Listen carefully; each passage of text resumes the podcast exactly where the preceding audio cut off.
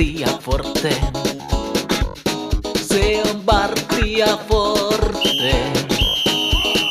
Vartti ja Forteen. Vartti ja Forteen. Vartti ja Forteen. Se on Vartti ja Forteen.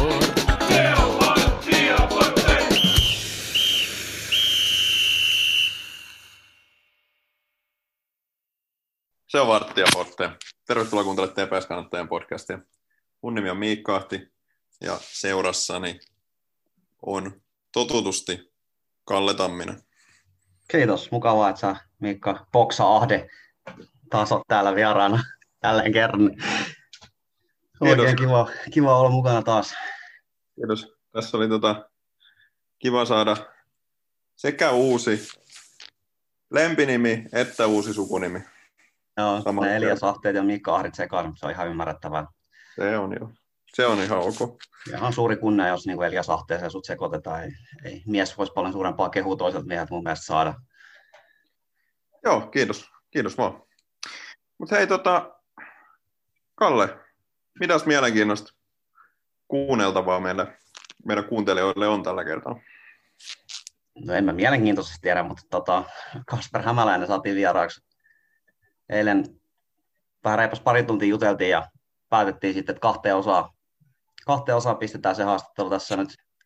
Ensimmäinen sessio, niin käsitellään Kappen nämä varhaiset TPS-vuodet ja aika paljon puhuttiin hänen siitä ikävästä loukkaantumisesta, mikä piti hänet 2 vuotta sivussa. Ihan mielenkiintoista analyysiä häneltä, miten se vaikutti hänen pelaajana ja vähän tuolla kenttien ulkopuolellakin. Ja siitä sitten vähän asisilta ja saatiin kaikennäköisiä muihin kiinnostavia aiheisiin, niin oli kyllä ihan mun mielestä mielenkiintoista jutestavaa ja musiikkitietoja tuli itselleni, miten tuolla suuressa maailmassa jalkapalloseurat sitten toimii. Joo, mun mielestä oli erittäin mielenkiintoista, vaikka itse sanonkin. Eiköhän pidemmittä puheitta päästetä itse vieras ääneen. Kyllä, hyviä kuunteluhetkiä.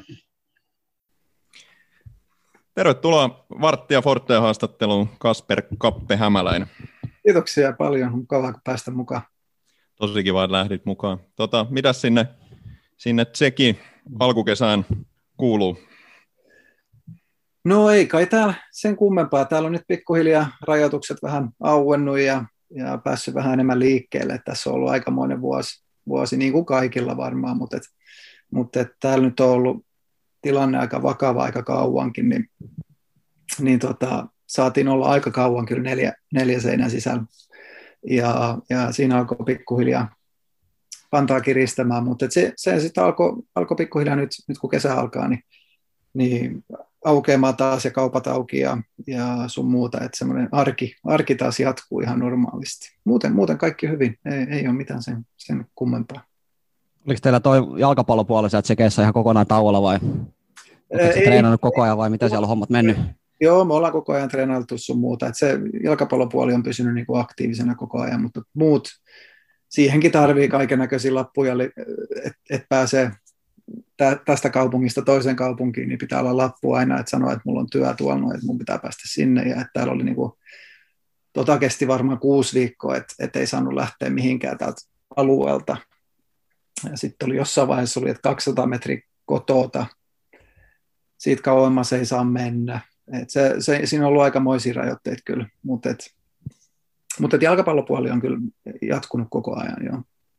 Joo, siellä on ollut vähän kovempi tilanne se koronan kanssa kuin mitä meillä täällä Suomessa. Joo, on kyllä ollut. On. Se on varmaan ollut vähän erilaista vaihtelua, kun pitkään olet jalkapallon ammattilaisena pelannut, niin siinä varmaan tulee reissattua ja sun muuta ollut nyt ainakin saanut perheen kanssa viettää aikaa, kun koronarajoitukset tullut päälle.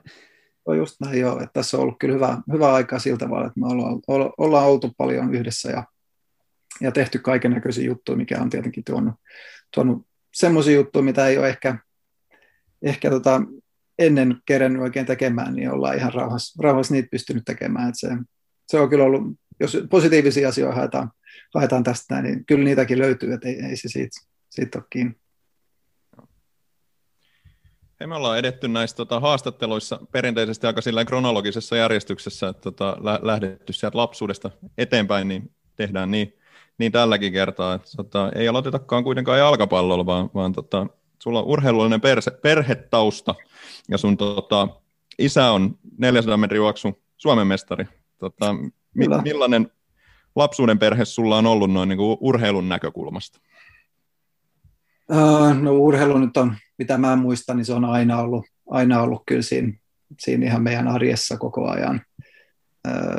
Kaikki, tai ei nyt kaikki, mutta suurin osa muistosta liittyy jotenkin niin kuin jalkapalloon tai johonkin urheilulajiin sun muuta, mitä me ollaan tehty. Paljon reissaltu sinne sun tänne urheilun parissa ja se on kyllä aina ollut yksi osa, suuri osa mun elämää tähän asti ja sitä ollaan tehty kyllä kaiken näköisesti.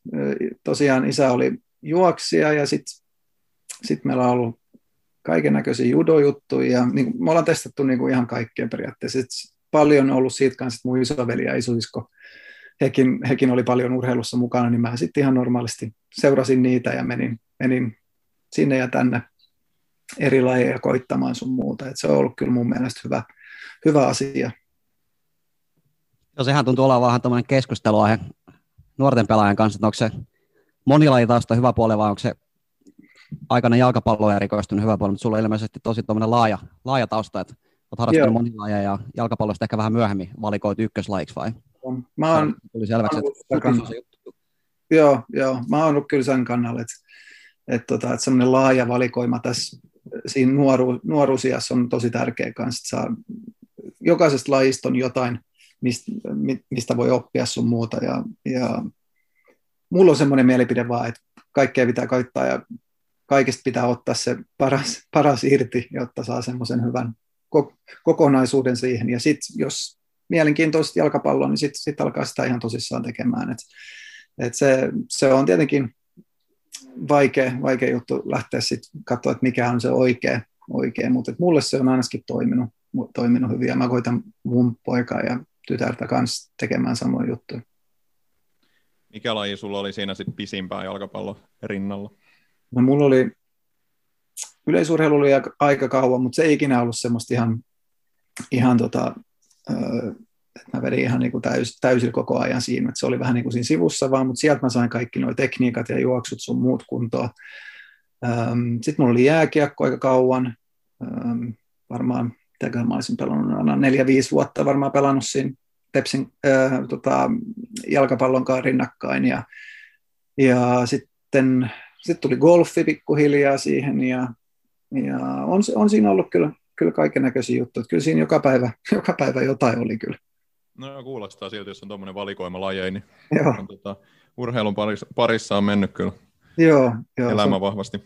Se on hyvä, kun golf-tausta on olemassa, niin tietää, mitä eläkepäivänä sitä voi tehdä, kun aidat jo valmiiksi halussa. Jotkut laittaa eläkesäästämisen, niin mä aloitin golfin.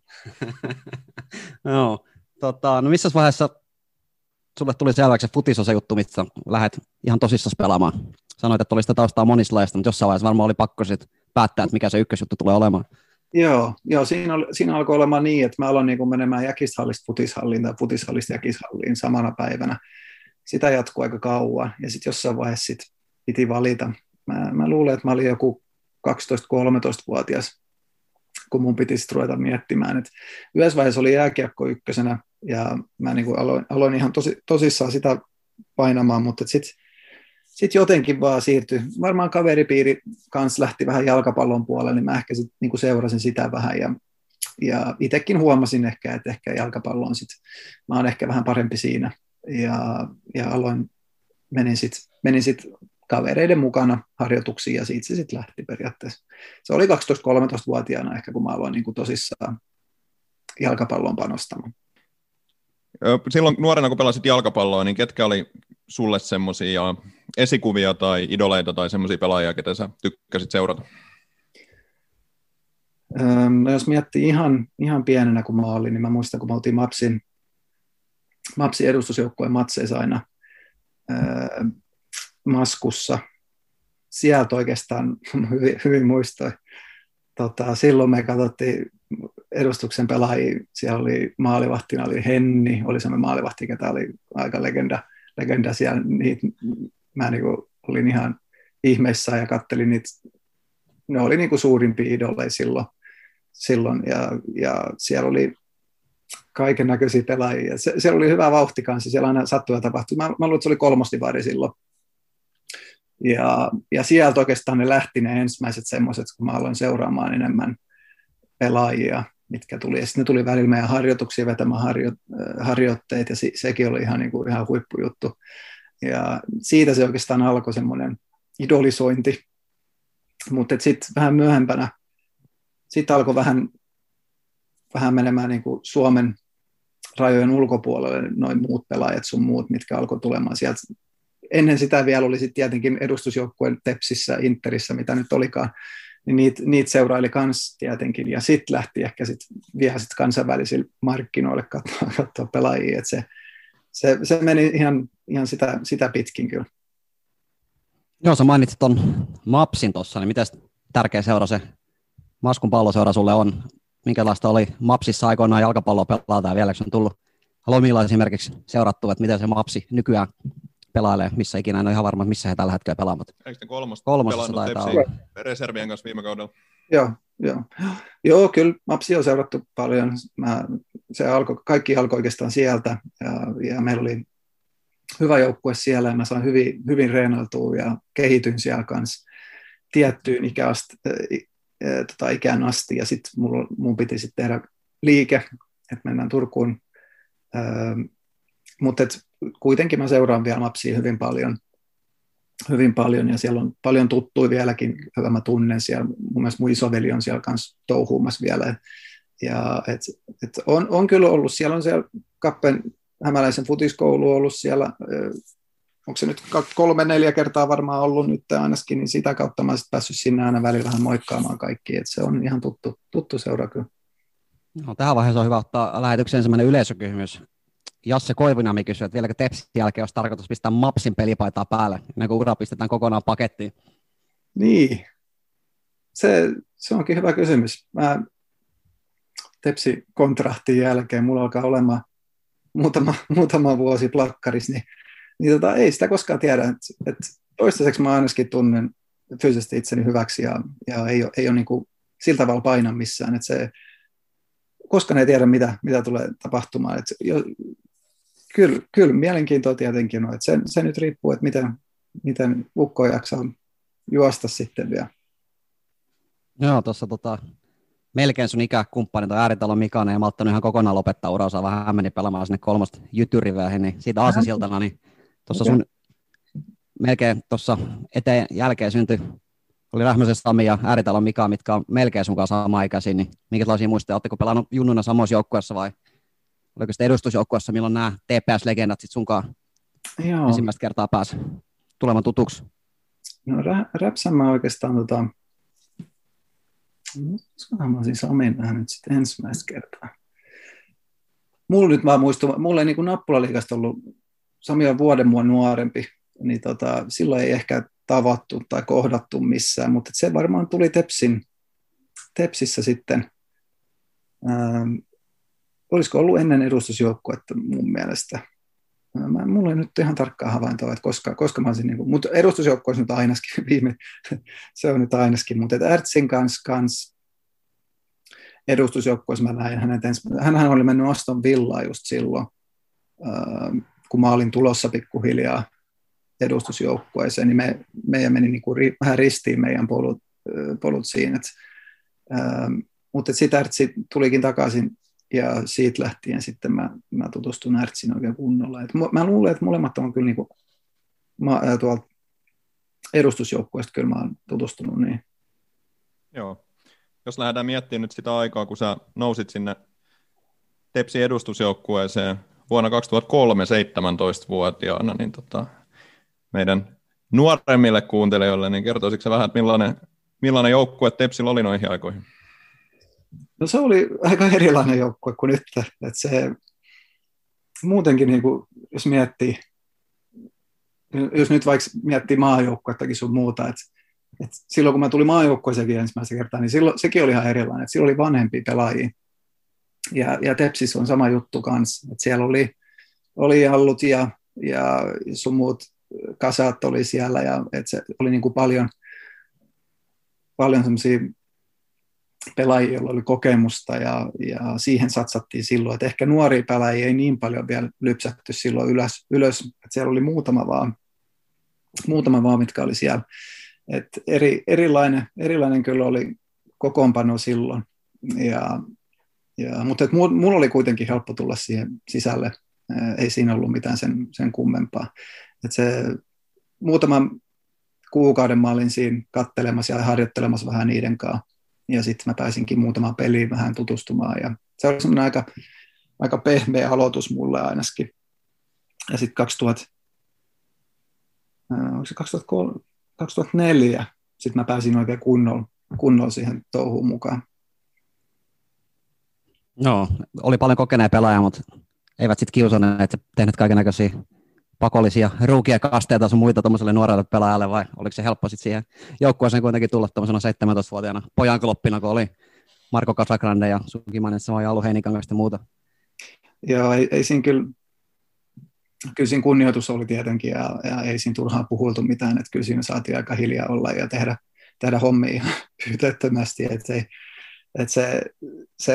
se oli mitä oli, ja se hirvisaunat sun muutkin oli mun mielestä silloin vähän erilaisia, ja mitä nytten varmaan on, että siihen on tullut muutoksia, mutta se on ollut kivoja muistoa kyllä sieltäkin noiden pelaajien kanssa. Et siinä oli aika monta pelaajaa kuitenkin, jonka kanssa mä pelasin aika kauan sitten loppujen lopuksi. Mitä sieltä nousee sille ihan päällimmäisenä muistoina mieleen niistä ajoista, kun nousit mukaan? Joo, no mulla oikeastaan ensimmäinen muisto oli, mä luulen, että meillä oli Myyrmäis mä sain olla mun mielestä ensimmäistä kertaa mukaan. Oliko meillä Allianssi vastaan vai? Mä en ollut ihan varma. Mä en päässyt silloin vielä pelaamaan, mutta silloin mä pääsin vaihtopenkille ja olin mukana siinä puoliajalla sun muuta. Et se oli kiva. Se oli nyt semmoinen ensimmäinen muisto, mikä mulla tulee. Ja sitten ensimmäinen matsi Jokereit vastaan, siitäkin tuli ensimmäinen hyvät muistot vaan mieleen. Ja sitten tietenkin se seuraavan kauden sit aloitus HJK vastaan, mistä tuli maali heti. Me saatiin semmoinen hyvä alku siihen, semmoinen positiivinen alku, niin siinä semmoisia mietteitä mulla on, kun mä ajattelen niin ihan mun alkuaikoja Tepsissä.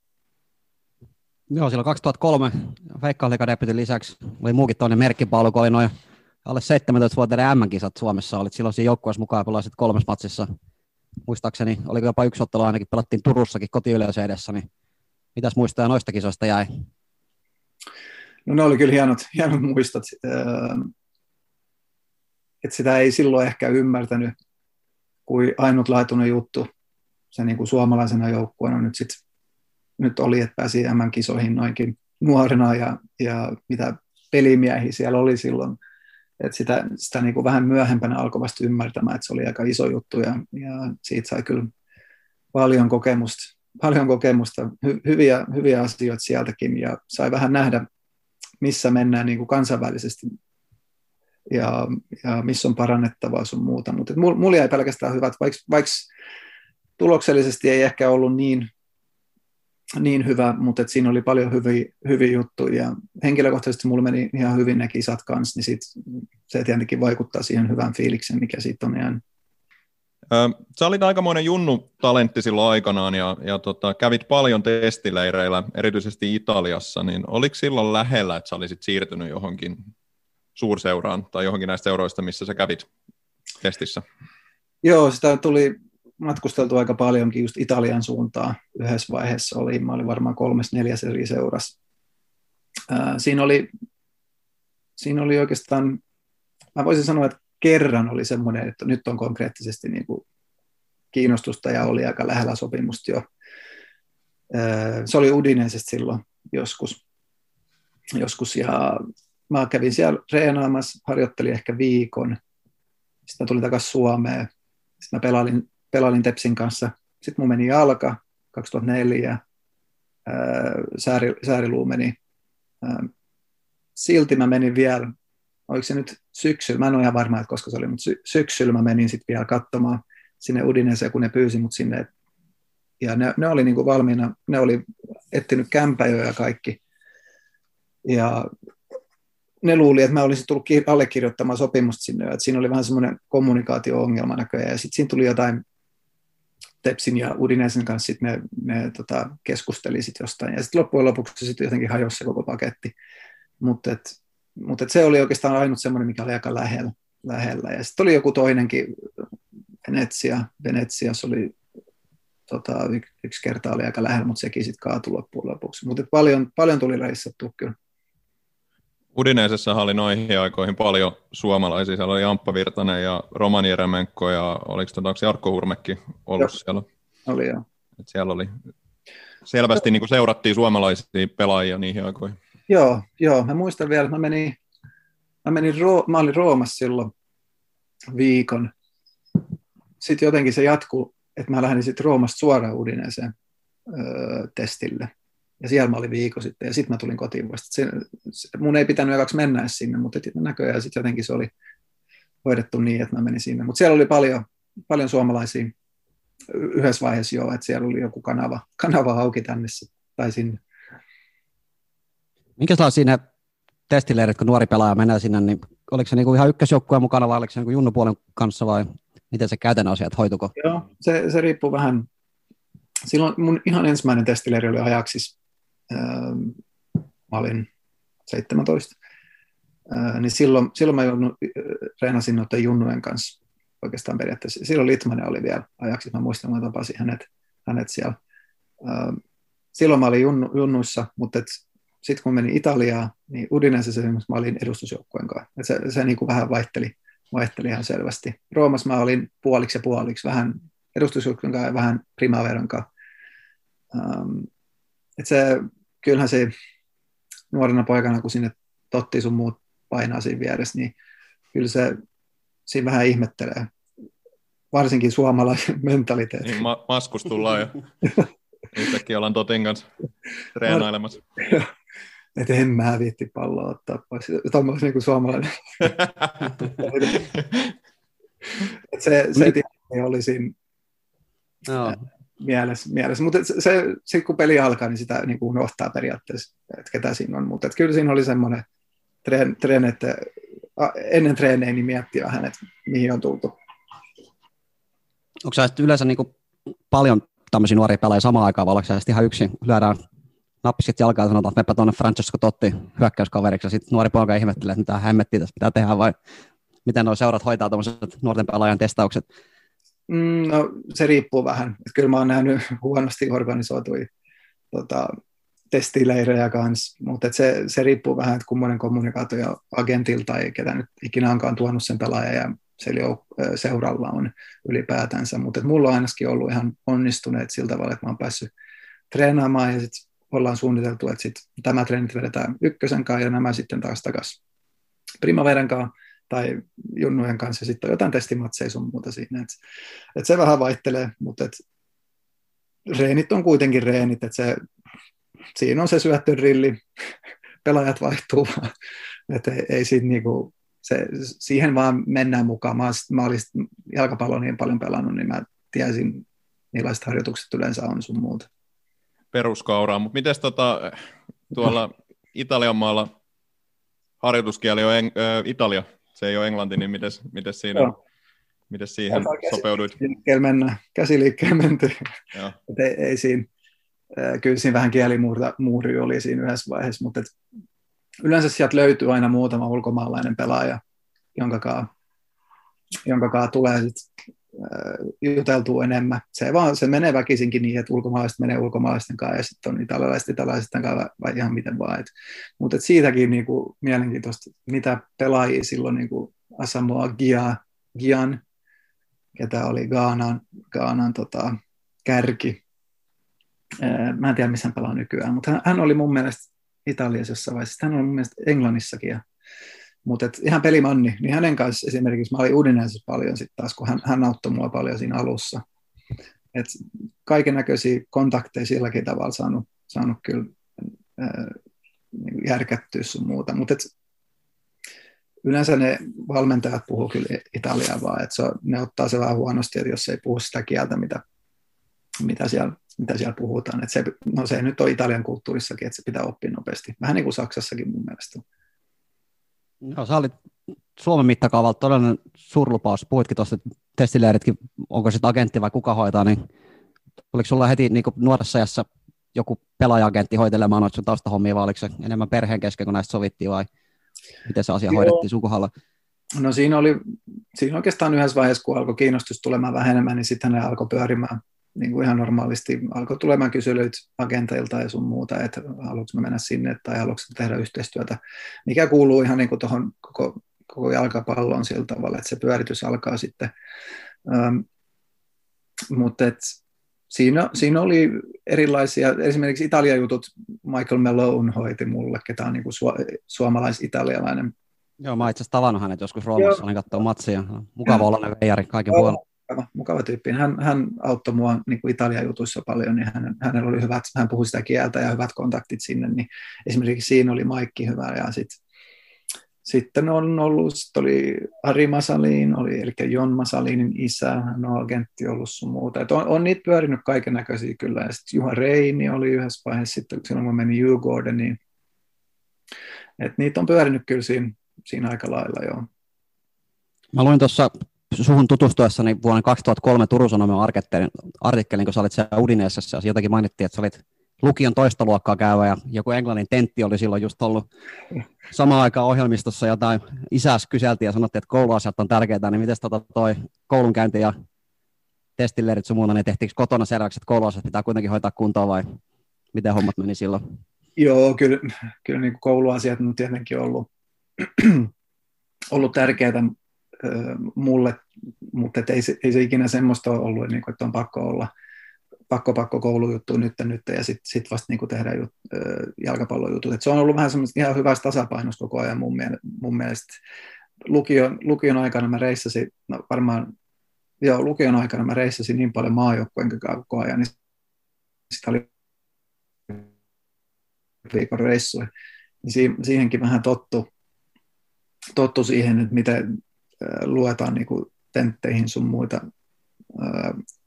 kun ollaan pois koulusta.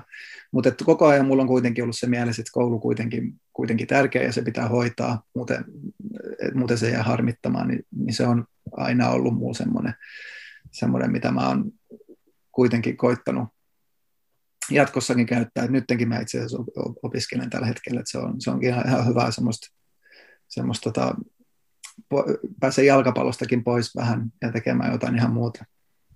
Vähän tasapainoa, joo. Mennään noihin asioihin pikkuisen myöhemmin vielä, mutta palataan sinne kauteen 2004. Mainitsitkin itse, että olit juuri tehnyt läpimurron sinne Tepsin avauskokoonpanoon ja läpimurto loppui lyhyen, kun sääriluu katkesi. Ja se olikin sitten vähän hankalampi homma loppujen lopuksi. Kerroksä vähän, mitä siinä kävi? Sulla se loukkaantuminen venyi ja venyi. Se venyi, joo. 2014 toukokuussa, toukokuun lopussa mun mielestä se meni, eli sääriluu murtu, ja siitä alkoi sitten aika pitkä kuntoutus, mikä ei pitänyt olla niin hirveän pitkä kuitenkaan, että mulla oli, sain hoidot sun muuta, ja me lähdettiin sitten sitä uudelleen rakentamaan sitä jalkaa, että ei siinä ollut mitään, mutta sitten kun mä lähdin taas takaisin treeneihin, en muista kuinka kauan mä olin ollut pois nyt sitten. Olisin varmaan puoli vuotta ehkä ollut pois, jos vähän ylikin ehkä. Niin mä tulin takaisin treeneihin, niin se ei ollutkaan kunnolla luutunut sitten se luu. Ja mä laitoin jalan yhteen tilanteeseen. Ertsi oli siinä tilanteessa mukaan, mä muistan. Niin laitoin jalan siihen, niin se lähti jotenkin uudelleen irtautui siitä luusta, ei niin pahasti mitä ensimmäistä kertaa, mutta se lähti kuitenkin irti siitä ja sitten piti uudelleen koko setti ottaa, mutta silloin me sitten sovittiin, että nyt laitetaan levy siihen ja ruuvit, että saadaan se kunnolla kiinni nyt sitten ja sitten me laitettiin se ja siinä meni tietenkin pieni tovi. Sitten ne piti ottaa pois ne levyt ja sitten alkoi kuntoutus sitten ja siinäkin meni. Sitten oli alaselkää, oli nivusta sun muuta. Semmoinen pieni kierre alkoi siinä sitten, kun ei päässyt oikein mistään niin kuin aloittamaan siltä, vaan että se venyi. Siinä oli monta asiaa. Oli henkisesti erittäin raskas 2 vuotta. Mun mielestä siinä meni loppujen lopuksi, että mä pääsin niin kuin kokonaan pois siitä kierteestä. Niin mä olin just kysymässä, että sä oot ollut semmoinen joku lukiolaispoika silloin, joka on elänyt pelkkää jalkapalloa siinä näin kärjistäen edelliset vuodet, ja sanoit itsekin, että reissasit paljon maajoukkueen kanssa ja kävit testileireillä ja olet varmaan oikein elänyt sitä jalkapalloa siinä ja tosi tavoitteellisesti sitä pelannut siinä kohtaa, ja sitten tulee tuommoinen pitkä tauko. Niin millaista se oli nuorelle pojalle siinä vaiheessa? Ja oliko jossain vaiheessa usko koetuksella, että oliko se jalkapalloura kokonaan tässä vai riittikö sellainen usko, että kyllä tästä takaisin vielä tullaan? Kyllä siinä oli kyllä siinä varmaan semmoinen 2-3 kertaa oli semmoinen, että teki mieli heittää yhden kehän ja nappikset naulaa ja tehdä jotain muuta nyt. Et siinä oli niin paljon semmoisia että alkoi oikein miettimään just tosiaan sitä, että miten, mahtaako tästä tulla enää mitään, että koko ajan loukkaantuu, että pitäisikö alkaa miettiä jotain muuta ja sitten pitäisikö alkaa opiskelemaan jotain sitten koulun jälkeen sun muuta ja miettimään niitä juttuja. Mutta sitten jossain vaiheessa sitä kuitenkin jakso puurtaa vaan sun muuta ja löysi sitä energiaa jostain, niin se sitten lähti taas rullaamaan siihen positiivisempaan päin, ja sitten kun alkoi näkymään, että se alkoi tuottaa tulosta sen kova reenaaminen, niin sitten se tietenkin söi sitä, että nyt haluaa treenata lisää, että kyllä tästä lähtee. Mutta oli monta kertaa kyllä lähellä se, että nyt riittää. Et kyllä siinä varmaan olikin 2-3 päivää semmoista, että mä lopetan nyt sitten 2 päivää semmoista, että no mä aloitan vähän taas, ja sitten se alkoi taas, että siinä oli semmoisia. Mutta vaikeat se oli tietenkin. Mutta sitten toisaalta siihenkin nuoren kloppina, kun tuommoinen tapahtuu, niin siihenkin tottuu, ettei se jalkapallo ollut siinä. Ja sitten alkoi tekemään muita juttuja. Kavereiden kanssa esimerkiksi teki jotain sitten ja sun muuta. Ja alkoi löytämään eri juttuja, mitkä oli myös kiinnostavia sun muuta. Ja sitten taas, kun se jalkapallo alkoi, niin ne piti sitten sulkea taas pois. Ja sitten aloittaa se jalkapallo uudelleen keskittyminen tai treenaaminen ja harjoitteleminen ihan kunnolla sit 100%, niin siinäkin meni pieni hetki, että se muutti siihen, että muuttaa henkisen mielentilan siihen jalkapalloon taas. Näin jälkikäteen ajateltuna kyllä hyvä homma, että löytyi se palo vielä. Joo, jostain se aina kaiveta. No jokainen loukkaantuminen tulee aina huonoon paikkaan, mutta sun kohdalla se tuli varmaan huonompaan mahdolliseen, kun oli 18-vuotiaana koko maailman edessä isot seriaalaseurat, antaa sopimustarjouksia ja muita, niin jäikö siitä vammasta jotain jossiteltavaa tai hampaankoloa, niin oletko sä pyöritellyt päässä sisällä, että mitä tässä olisi sun uralla voinut tapahtua toisin, jos jalka olisikin pysynyt kunnossa, eikä olisi ikinä sitä 2 vuoden paussia tullut tuohon jalkapalloon?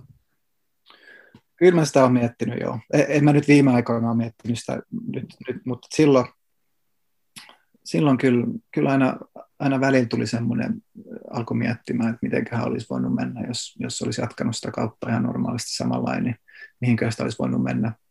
Mutta sitten toisaalta se oikeastaan jääkin siihen se mun miettiminen sitten, että sitten mä en jaksa enempää sitä sen enempää. Siinä on niin paljon jossiteltavaa, että olisi voinut sattua jotain muutakin sun muuta, että ei sitä koskaan tiedä. Mutta on käynyt kyllä 20 kertaa, muutaman kerran käynyt kyllä mielessä, että et olisi voinut olla ihan erinäköinenkin ura sun muuta, mutta näillä mennään. Niin, ja lopputulos oli kuitenkin aika komea, yli 60 maaottelua ja yli 10 vuotta ulkomailla, niin joo. Kuitenkin jonkinnäköinen onnellinen loppu saatiin tälle tarinalle, vaikka alku olikin vähän vaikea. Joo, se on aika, se just se 17 vuotta. Vuotiaana, jos tulee tuommoinen, niin se on aika vaikea kuitenkin päästä takaisin jonkin sortin tasolle siitä, vielä kun olin aika lupaava, hehkutettu pelaaja sun muuta, niin se on aika vaikea päästä sit niinku suurin piirtein samalla tasolla sun uudelleen sitten, että siinä menee kyllä hetki.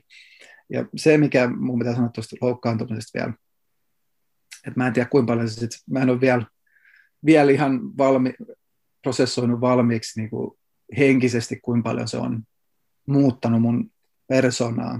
Tai mä luulen, että sillä on ollut jotain vaikutteita kuitenkin tuolla loukkaantumisella. Ja sillä loukkaantumisen jälkeen, kun on saanut rauhassa miettiä, että kuinka paljon on odotuksia ollut, mua kohtaan sun muuta, että kuin iso juttu se oli sitten, että mä olen ollut Italiassa sun muuta, niin kuinka paljon se sitten henkisesti on vaikuttanut muuhun.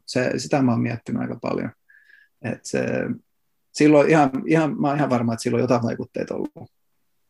Sanoit tuossa, että sä olet hehkutettu pelaaja, niin tiedostitko sä sen silloin jo, koitko sä niin kuin painetta siitä, tai miten sä koit sen, että sä oot hehkutettu pelaaja?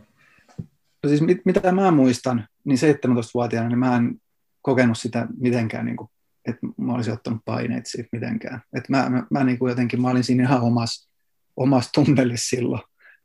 Vaikka oli kavereita, jotka sanoivat, että joo, sä hyvä peli ja teit maalin taas sun muuta, joo. Mutta silti niin kuin mä pystyisin keskittymään siihen, enkä mun mielestä ainakaan miettinyt mitenkään niin kuin paineet sun muuta. Et sitä mä just, mitä mä äsken juttelin tuosta henkisestä mielitilasta loukkaantumisen jälkeen, niin se jotenkin vaihtui mulle. Et jotenkin alkoi miettimään enemmän sitä, just kun sen sai 2 vuotta miettiä sitä, että mitä oli tapahtunut ja miten hyvin oli mennyt sun muuta, niin sitten jotenkin sitä alkoi tulemaan varovaiseksi sen 2 vuoden jälkeen, kun piti alkaa rakentamaan uudelleen, ja sitten oli odotukset taas ylhäällä, ja oli paineita sun muuta. Et jotenkin mä tunnen, että silloin mulla oli vaikeampaa sen loukkaantumisen jälkeen nousta uudelleen sieltä. Aika harvoin noista kaikkea lahjakkaammista nuorista pelaajista tulee kuitenkaan niitä komeimman uran tehneet pelaajia, kun ehkä jos saa liian paljon liian aikaisin, niin sitä helposti ehkä se harjoittelu unohtuu ja tyydyttyy siihen tilanteeseen. Oliko sulla missään vaiheessa ilmoilla semmoista, että ehkä olisi noussut hattuun tai kaikki hehkutus ja se, mitä saat aikaiseksi nuorena, vai oliko semmoinen työnteon mentaliteetti pysyi kuitenkin koko ajan kasassa, vai miten sä käsittelit sen statuksen, kun tuli tuommoisia testeileirejä heti nuorena poikana? Joo, kyllä niin kuin aina, työnteko on aina maistunut mulle. Mä oon aina niin kuin tykännyt treenata hyvin. Et jos mä menen treenaamaan, niin mä haluan treenata mahdollisimman hyvin, että jos se tunne treenaa vaan.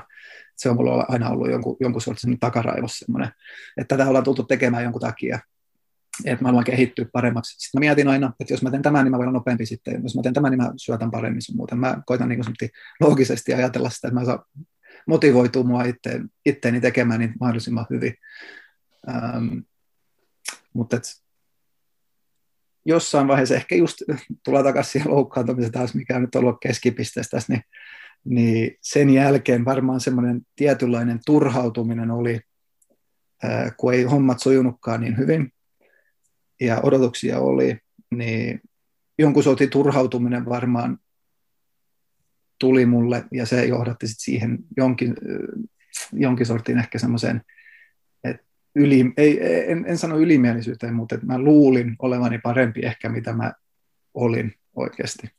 Et se oli vähän, se on vaikea selittää, mutta et ehkä sen takia mulla oli vähän vaikeuksia just käsitellä sitä.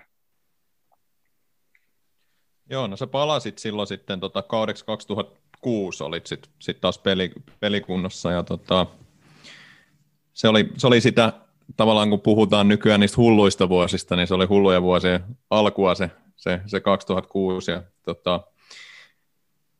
millainen meininki Tepsissä silloin oli ja millaista se oli palata siihen pelaamaan? No siellä tosiaan tuli aika paljonkin muutoksia ja siellä alettiin satsaamaan sitten ja oikeastaan jonkin sortin runko siinä pysyi kuitenkin kasassa ja oli tuttuja pelaajia sun muuta, että ei, sillä tavalla ei mitenkään muuttunut. Mutta sitten sieltä alkoi tulemaan niinku muitakin pelaajia sitten, että alettiin satsamaan ihan kunnolla sitten, ja homma tuntui oikein ammattimaiselta, ja et siihen oli ihan mukava kyllä tulla takaisin, että odotuksia oli kans niinku joukkueelta, ja oltiin ihan aidosti, koitettiin voittaa mestaruus sun muuta, ja periaatteessa ei sen hirveän kaukanakaan ollut, jos me oltaisiin muutama matsi voitettu. Et siinä oli yritystä kyllä. Et se oli vähän muuttunut se. Et silloin kun mä alussa tulin, niin Tepsi oli vähän niin kuin semmoinen keskikasti joukkue ehkä. Ja sitten yhtäkkiä oltiinkin sit mitalitaisteluissa. Et se rahalla saa. Niin. Näinhän se on. Miten sitten 2 vuotta täysin pelaamatta jalkapalloa ja sitten palasit takaisin, niin miten vaikea paikka se oli henkisesti mennä sinne kentälle? Oliko pieni pelko koko ajan persuksissa?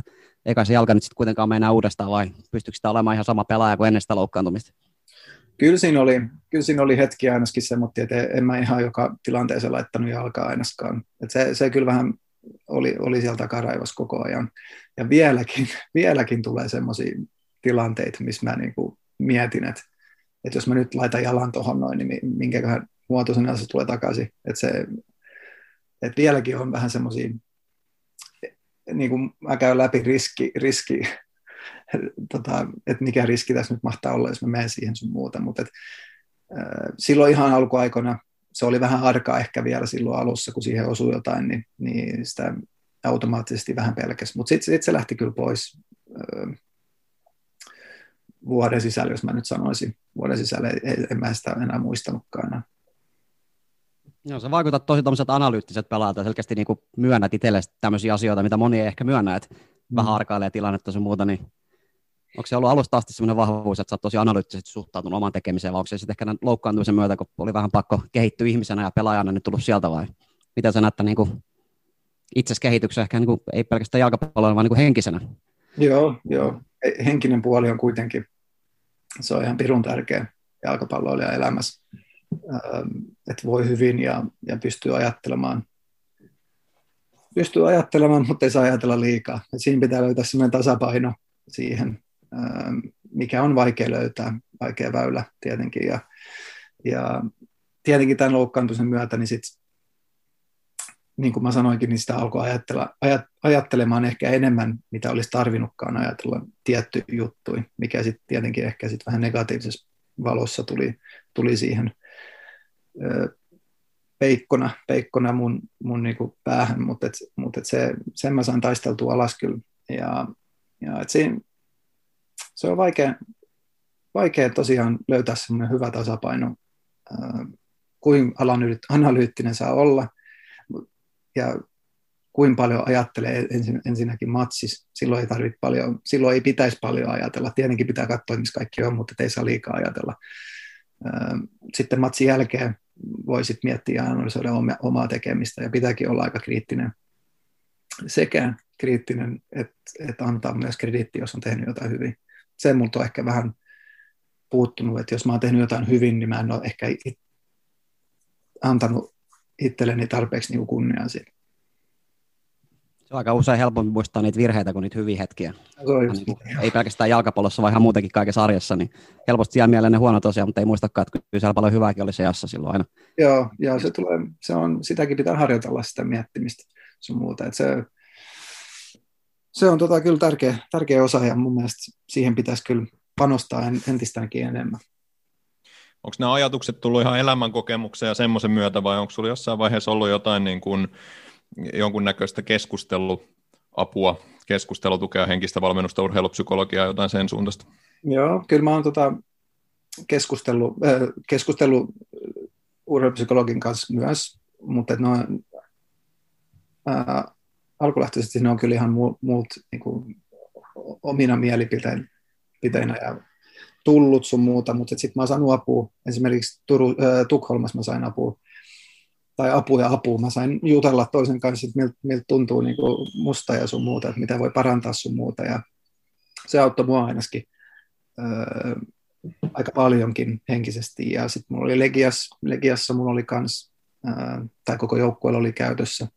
Että sekin oli, sitäkin mä käytin niin paljon kuin mahdollista vaan. Että se on kyllä auttanut mua kaikin puolin. Ja ehdottomasti suosittelen sitä.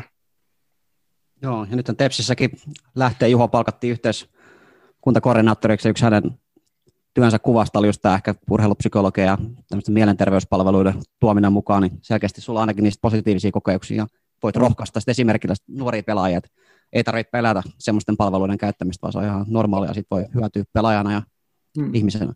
Sitä nähdään niin kuin, se on parantanut varmaan paljon tuo niin kuin mielipide siitä, että mitä jos mennään juttelemaan mukaan, että näkeeköhän joku, jos mä menen tästä huoneeseen nyt juttelemaan, että kun sä menet sinne huoneeseen tulos, niin sä tunnet itseäsi niin paljon paljon. Mä ainakin niin tunnen itteni, että mä oon saanut sanottua mun jutut, mä oon saanut eri mielipiteitä, eri perspektiivejä, mistä voi ajatella sun muuta, että se voi lähteä ihan pienistä asioista, niin kuin, että aurinko paistaa esimerkiksi, se voi olla hyvä asia. aamulla esimerkiksi, niin siitä lähtee semmoinen positiivinen kierre, mikä mitä sitten miettii päivän mittaan, ja loppujen lopuksi sit syntyy sitten ihan hyvä paketti, mutta se tosiaan on vähän tabu vielä. Nyt en ole Suomessa kyllä niin kuin vähän aikaa ollut, niin mä en tiedä, kuinka tabu se on, mutta kyllä se ainakin täällä niin kuin ulkomailla sitä käytetään aika lailla, vaikka täälläkin on semmoinen aikamoinen kulttuuri, että ei hirveästi viihtitä jutella kenenkään muunkaan, että se nähdään vähän niin kuin heikkoutena sillä tavalla. Mutta oliko ne kuitenkin ihan niin kuin tämmöinen oleellinen ja arkipäivän asia teidän joukkueen arjessa sitten esimerkiksi siellä Puolassa, että oli tämmöinen joukkueen oma urheilupsykologi kautta mentori, että sillä oli ihan ok mennä juttelemaan, ettei pelaajatkaan vähän sitten katsonut nuivasti, jos sinne meni puhumaan, vai oliko se ihan kaikille ok, tiedostettiin, että siitä on hyötyä ja se on ihan fine mennä sinne vai? Joo, se oli periaatteessa semmoinen, että kaikkiin pelaajien piti mennä kerran juttelemaan hänen kanssa, sitten saa jatkaa siitä, jos haluaa sitten, ja että kaikki saa niin kuin testata, miltä se tuntuu. Ja siitä sitten jotkut pelaajat sit jäi sit enemmänkin sinne ehkä juttelemaan sun muuta. Et se oli mun mielestä hyvä merkki vaan Legialta, että he otti sinne henkilö, joka selvästi hoitaa noita henkisiä juttuja kanssa. Tosi mielenkiintoista kuunnella, miten suuressa maailmassa hoidetaan näitä asioita. Joo. Hei, palataan vähän vielä sinne niihin vuosiin ennen kuin sä lähdit sit sinne Tukholman suuntaan, mutta kaudeksi 2007 Tepsin valmentajaksi tuli semmoinen herrasmies kuin Mixu Paatelainen, ja Mixu on sulla tuttu myös maajoukkueen puolelta, niin mitäs mietteet Mixu herättää sussa? Kaikennäköisiä mietteitä, että se Mixu toi siihen oikeastaan koko hommaan vähän uutta tuulta sillä tavalla, että hän sai niinku huomion kiinnittyä aika hyvin itsensä, ja sillä lailla niinku mediaa pyöriteltiin paljon kanssa Tepsistä sun muuta, että se niinku kiinnostavuus nousi ihan selvästi, mikä oli tietenkin hyvä asia sillä tavalla. Hänen persoonastaan, mä tykkään Miksusta, hän on selkeä, hän sanoo mitä hän ajattelee. Se ainakaan oli helppoista, koska mä tiesin, mitä hän odottaa multa, ja mä tiesin, millä tavalla mun pitää pelata sun muuta, että Mixu niinku on tyytyväinen siihen, miten hänen joukkue pelaa. Et se on ollut aika simppeli sillä tavalla. No, minkä sellainen mies? Ulkoapäin vaikutti välillä vähän turhautuneen, median kanssa kitisi ja oli aika tommonen suulas kentälläkin, niin mites minkälainen vaatimustaso siellä oli? Tuliko kovaa palautetta, jos asiat ei mennytkään niin kuin haluttiin, vai oliko se kuitenkin se henkilövalmennuspuolikin ihan hyvässä kunnossa, ettei turhaan tullut kuitenkaan huudettua pelaajille? Joo, siis mehän treenattiin tosi kovaa, me oltiin hyvässä kunnossa, meillä oli selkeä taktiikka, mitä me tehtiin, me hiottiin sitä sun muuta, ja Mixu oli aika, että jos ei asiat mennyt mitä hän halusi, niin kyllä silloin sai kuulla, ja se ei ollut semmoinen, että tuliko vähän juttelemaan tänne huoneeseen, se oli niin kuin ennen reenejä, Mixulla oli semmoinen lappu kädessä. Sitten hän pelaajalta hän kävi läpi, että mitä oli tehnyt huonosti tai hyvin tietenkin. Hän pystyy kehumaan myös pelaajia, mutta silloin koko joukkue edes. Et siinä oli vähän semmoinen huonon matsin jälkeen, niin ei oikein halunnut mennä sinne pukukoppiin siihen alkuun. Niin kuin, mutta siihenkin tottuu. Ja toi on ihan normaalia ulkomaan, niin kuin, että kaikkien edes huudetaan ja sanotaan aika rumastikin aina välillä, mutta silloin se oli ihan shokki mulla ainakin, että se oli vähän semmoinen, mutta siinä jotkut saa siitä ekstra virtaa, jotkut ehkä vähän lannistuu siitä, se riippuu myös ihan minkälainen persona on. Varmasti semmoinen asia, että joillekin voi toimiakin, mutta joo. Kaikille. Tuliko sulle enemmän positiivista palautetta vai negatiivista palautetta silloin Mixu aikana? Kyllä mun mielestä oli enemmän positiivista kyllä. Et Mixu oli aika selvästi antanut mulle ohjeet, että mitä on pitää tehdä, ja mä yritin noudattaa niitä mahdollisimman hyvin, niin hän varmaan huomasi sen sitten, että mä yritän tehdä sitä, mitä hän sanookin, niin sillä tavalla hän varmaan oli kiitollinen siitä, että mä yritän ainakin tehdä sitä. Niin. Mutta kyllä siellä oli muutamia vähän huonompikin matseja, niin sitten mentiin kyllä, että ei siinä, mutta jokainen sai aina kerralla, niin ei siinä ollut mitään sen kummempaa, mutta paljon siitä opittiin kanssa. Tepsillä oli siinä 3 mielenkiintoista valmentajaputkea. Miksun jälkeen tuli hyvinkin erityyppisen oloinen jalkapalloprofessori Martti Kuusela. Mm. Millainen mies hän oli ja millä miettein muistelet nyt jälkikäteen tota kautta? Joo, eli Miksun jälkeen tuli sitten Martti ja hän oli oikeastaan niin kuin ihan toiselta puolelta sitten, että hän oli paljon rauhallisempi. Me treenattiin hyvin kuitenkin sun muuta, että hän oli kokemusta ihan selvästi. Ja meillä oli myös selvät taktiikat, mitä me pelataan. Ja mä en itse asiassa niin hirveästi muista niin kuin siltä kaudelta niin paljon, että miten ne matsit meni sun muuta. Mutta mitä hänestä nyt jäi mieleen, niin hän oli rauhallisempi ja tiesi tosi paljon jalkapallosta sun muuta. Ja yritti sitten antaa sen meillä pelaajille kanssa tiedot sun muuta. Sitä ei jotenkin sit ihan saanut sillä tavalla käytäntöön, kun olisi haluttu. Joo, ei se aina vaan. Jalkapallo on kyllä, se on, jos se olisi simppeli, niin se olisi kyllä kaikki pystyisi sitä tekemään. Jotkut valmentajat, joidenkin valmentajien taktiikat sun muut ei sit sovi lainkaan niihin pelaajien, jotkut pelaajat sit haluaa jotain muuta. Et siinä pitää kyllä paljon klikata jos oikeasti joku saa toimivan paketin siihen, mikä nyt lähtee, niin kuin voittaa mestaruuksia sun muuta. Mutta siihenkin panostettiin paljon siihen kauteen, mutta se ei ihan lähtenyt sitten. Sä sanoit tuossa, että oli selkeä pelitapa, mutta mä jotenkin muistelisin, että niihin aikoihin puhuttiin sitä, että Marakuusella yritti tuoda vähän niin kuin jotenkin useampaakin pelitapaa niin kuin samaan aikaan. Menikö se näin ja oliko se sit, vaikuttiko se siihen, että oliko vaikea omaksua pelaajana asioita? No siinä oli semmoinen, mitä mä muistan nyt, mä en tiedä minkä takia mä muistan niin hirveästi niin tuosta noin, mutta mun mielestä me hiottiin niin 3 eri taktiikkaa periaatteessa, millä me voidaan lähteä pelaamaan. Me katsottiin vähän niin kuin vastustajia kanssa, että mikä sopisi ehkä parhaiten siihen. Ja sitä me ei ehkä ihan ymmärretty sitten käyttää hyväksemme. Et siinä ehkä liikaa katsottiin kanssa vastustajia, että miten he pelaa ja mitä nyt meidän pitää muuttaa sitten tähän ja tähän. Että se voi mennä helposti siihen kanssa. Mutta nyt mitä mä sanon, niin mä en muista niin hirveästi tästä näin. Et voi olla, että mä oon ihan hakuteilläkin. Mutta nämä nyt on niinku tämmöisiä, mitä mulla tulee ihan tästä heti päähän. Mä oon myös sulkenut sen kauden aika hyvin muistosta, niin muistan vaan sen, että se alkoi sillä Liigacupin finaali pelattiin Helsingissä, toista turkulaisjoukkuetta vastaan ja hävittiin se. Joo. Sen jälkeen ei olekaan hirveästi muistoja, mutta seuraavasta kaudesta onkin paljon muistoja. 2009 muu herrasmies nimeltä Pasi Rautiainen tuli seuraan. Muistan sen kehityksen, mitä sulla tapahtui silloin 2009. Vaikutti ihan fyysisestikin erinäköiseltä jätkältä. Jos muista oikein, niin oliko silloin toi yleisurheilupiireissä tuttu Lehtimäen Mikael, silloin Tepsi fysiikkavalmentaja. Silloin Joo. ilmeisesti tapahtui sunkin kohdalla jotain edistymistä tuolla fysiikkapuolella. Vähän pelipaikkavaihtoja. Joo. Sitten viimeistään löit läpi Veikkausliigatasolla ihan niin kuin sinne supertähtikategoriaan. Joo, tosiaan se oli kaikin puolin hyvä vuosi kyllä. Pasi tuli siihen vetämään sitä juttua. Ja siihen tuli sitten Lehtimäen Mika siihen mukaan sitten touhuihin. Ja mulla oli sitten ollut nivuusvamma mun mielestä siinä. Niin mä olin 3 kuukautta ollut loukkaantuneena sitten ja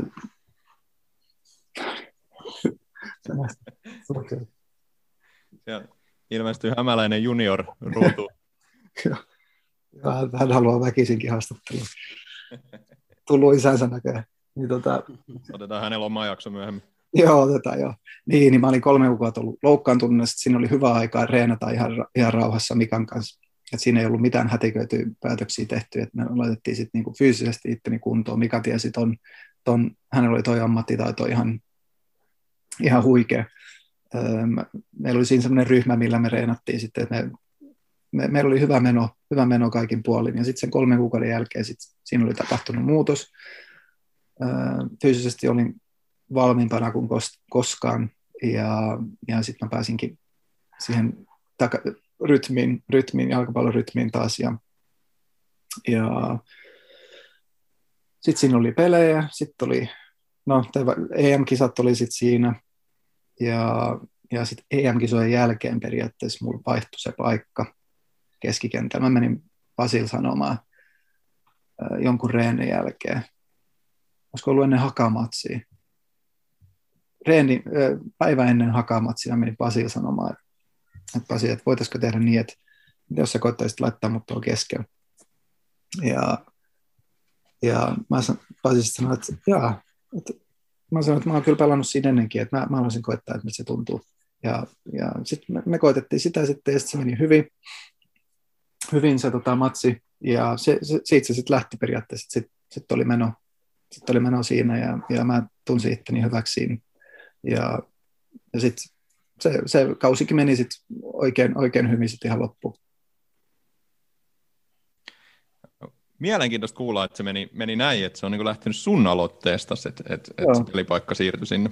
Joo, mä olin aika kauan sitä jo miettinyt. Että siinä mun 21 kisat meni mun penkin alle niin kuin mun osalta. Ja mä sitten aloin miettimään, että mun pitää jotenkin saada vähän uutta puhtia tähän. Että mä oon aina tykännyt olla keskellä ja sun muuta, olla paljon pallossa sun muuta. Ja sitten mä aloin miettimään sitä, että pitäisikö sitten kysästä Pasilta. Otin muutama henkähdyksen ja rohkeutta ja menin kysymään sitten. Ja siitä se oikeastaan sitten lähtikin. No mitäs Pasi suhtautui tähän kysymykseen? Oliko hän miettinyt asiaa etukäteen vai tuliko hänellekin ihan yllätyksenä? No en mä tiedä, tuliko se nyt hänen yllätyksenä, mutta jotenkin se, mä niinku perustelin sen mun kyselyn sillä tavalla, että mä olin ollut siinä ennenkin sun muuta ja että mä pystyn ihan pelaamaan siinä kyllä, että mä haluaisin koittaa, että se tuntuu, että mä tunnen, että mä olisin siinä parhaimmillani ja sitten hän sanoi, että okei, että koitetaan ja sitten Hakamatsi olikin seuraavan päivän tai pari päivää sen jälkeen ja se menikin hyvin sitten ja sitten se niin kuin lähti siitä rullaamaan. Joo ja todella hyvin se meni silloin siinä joo. Keskikentällä 2009. Joo, no, meillä oli muutenkin hyvä joukkue sillä tavalla, että siinä oli hyvä sekoitus kaiken näköistä ja se oli just se jäi vähän harmittavan, me ei saatu enempää sillä, kun siinä oli vähän, oli kaikki ainekset siihen jonkun sortin pommiin, mutta se ihan loppuvaiheessa sitten ei ihan riittänyt. Kyllähän se on niin kuin Tepsin tälleen viime aikojen paras kausi. Joo. Kausi se. Se tuntui muutenkin, että se 2009 niin kuin oli, siellä oli niin kuin fiilistäkin oli ja semmoinen buumi oli vähän niin kuin jalkapallobuumi oli silloin Turussa, että me oltiin saatu se niin kuin, vähän niin kuin liekkeihin koko juttu. Että se harmi, ettei vaan saatu sitten otettu lopussa sitä. Joo, no yksi varmaan sen buumin luojista oli just tämä Rautiaisen Pasi, joka oli aika lennokas kaveri ainakin näinkin ulospäin, niin minkälainen coach hän oli, minkälaista oli pelata Pasi Rautiaisen joukkueessa? Joo, että se, onko sanotaan, miltä hän näyttää ulospäin, niin se ei ehkä välttämättä ole, no vähän samoin, nyt kun miettii, niin vähän samoja piirteitä kyllä on, jos pukukopissa on, niin samanlaista hän on niin jalkapallomies kuin voi olla vaan, että hän on niin innoissaan siitä ja kertoo sun muuta, että paljon tietämystä kanssa, ja meillä oli hyvin reenejä, paljon mielenkiintoisia juttuja, mitä hän mitä kertoi ja käytiin läpi, mutta se jokainen päivä oli aika erilainen, että se joka päivä tuli jotain uutta, mikä tuo mielenkiintoisia koko touhuun. Olisihan se tylsää, jos joka päivä olisi vaan samaa ja laittaisi kengät jalkaan ja mentäisi treenaamaan, että se toi semmoista mielenkiintoa siihen ja uskoa kanssa. Hän loi uskoa meihin aika hyvin, että me pystytään kyllä tekemään. Ja sitten hän oli aika vaativa kanssa, että jos ei tehty jotain perusjuttua hyvin, niin kyllä silloin sai kuulla kanssa, mikä on ihan normaalia mun mielestä. Otetaanko kuulijan kysymys tähän vaiheeseen? Otetaan tähän kohtaan luonteva kohta.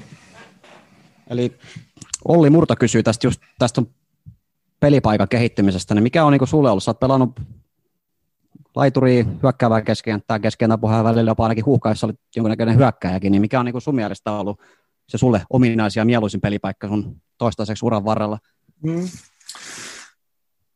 Joo, kaikkia pelipaikkoja ollaan melkein koitettu kyllä. Ja täällä ulkomailla mä oon nyt periaatteessa ollut enemmän niin hyökkäävässä roolissa. että se meni niin kuin Tepsissä, mä olin puolustava keskikenttä lopussa, sitten meni Jugoodeniin, mä olin 10, mä tippusin sieltä 6 puolustavaksi keskikentiksi, sitten meni Lech Poznanin 10 paikalla taas. Että se niin kuin on mennyt koko ajan edestakaisin. Et mä oon aina tullut johonkin hyökkäävässä roolissa, että mä oon valunut sieltä alaspäin. Niin mutta Legiassa sitten kaikista mieluisin rooli, mikä mulla oli Legiassa, oli vasemmalla laidalla, että mä saan tulla vähän sisälle. Mulla oli semmoinen aika vapaa rooli siltä, vaan siinä mä tykkäsin olla eniten näistä kansainvälisistä vuosista ainakin. Et se on kyllä ollut mulle mielenkiintoisin.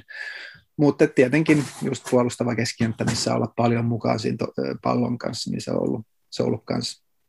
Se menee vähän vaiheittain kanssa, mutta kyllä hyökkääväkin rooli on, nyt kun mä oon ollut niin kauan sitä täällä jo ulkomailla, niin siihenkin on tottunut jo. Joo, tässä on vielä yksi jatkokysymys. Joo. Hän kysyy, että mitä hän niinku...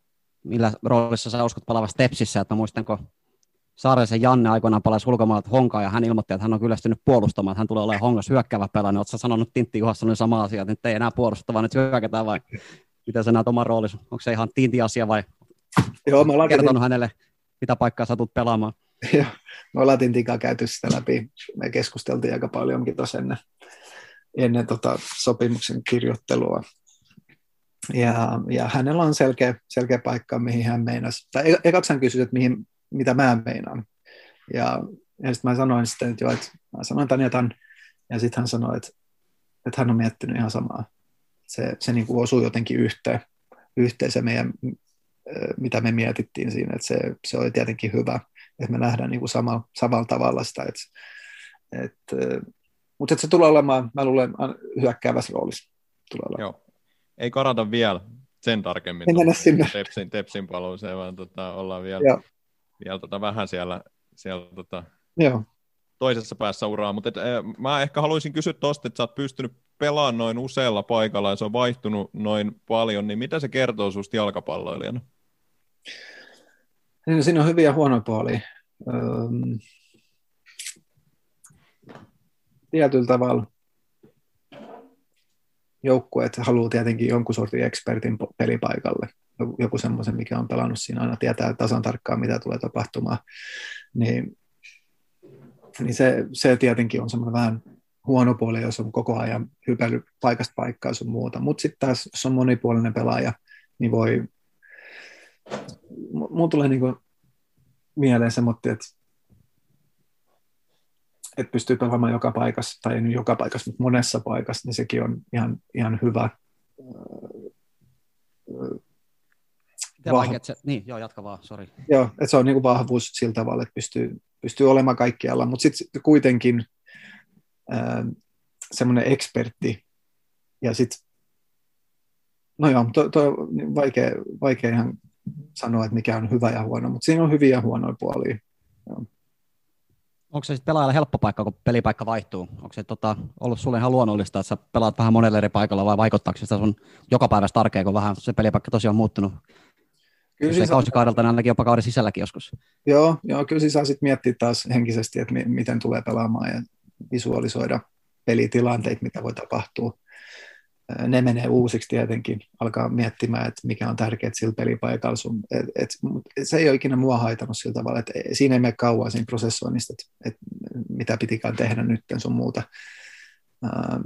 Että se ei ole mulla ollut ongelma ikinä sillä tavalla, mutta on se vaikea tietenkin, että jos on kauan pelannut tiettyä paikkaa ja tuntee itse hyväksi ja sitten menee taas johonkin uuteen paikkaan, niin kyllä se vähän vaikeat siinä alussa on aina, mutta jollain tavalla mä oon saanut motivaatiokin siitä, että jos on joku toinen pelipaikka, niin siihen keskittyy niin kuin ihan ekstra paljon siihen, että pystyy pelaamaan hyvin sillä paikalla ja keskittymään jokaisen pienen detaljiin, mikä tuo sitten voi olla, että pelaa aika hyvinkin. Se varmaan tuo sun analyyttisuus ei ainakaan niin vaikeuttanut sitä pelipaikkoja siirtymistä, että selkeästi pystyt prosessoimaan niitä, mitä se mikäkin pelipaikka vaatii. Joo, kyllä. Mä tykkään aina visualisoida matseja ja pelejä ennen kuin ne alkaa, mitä tilanteita tulee.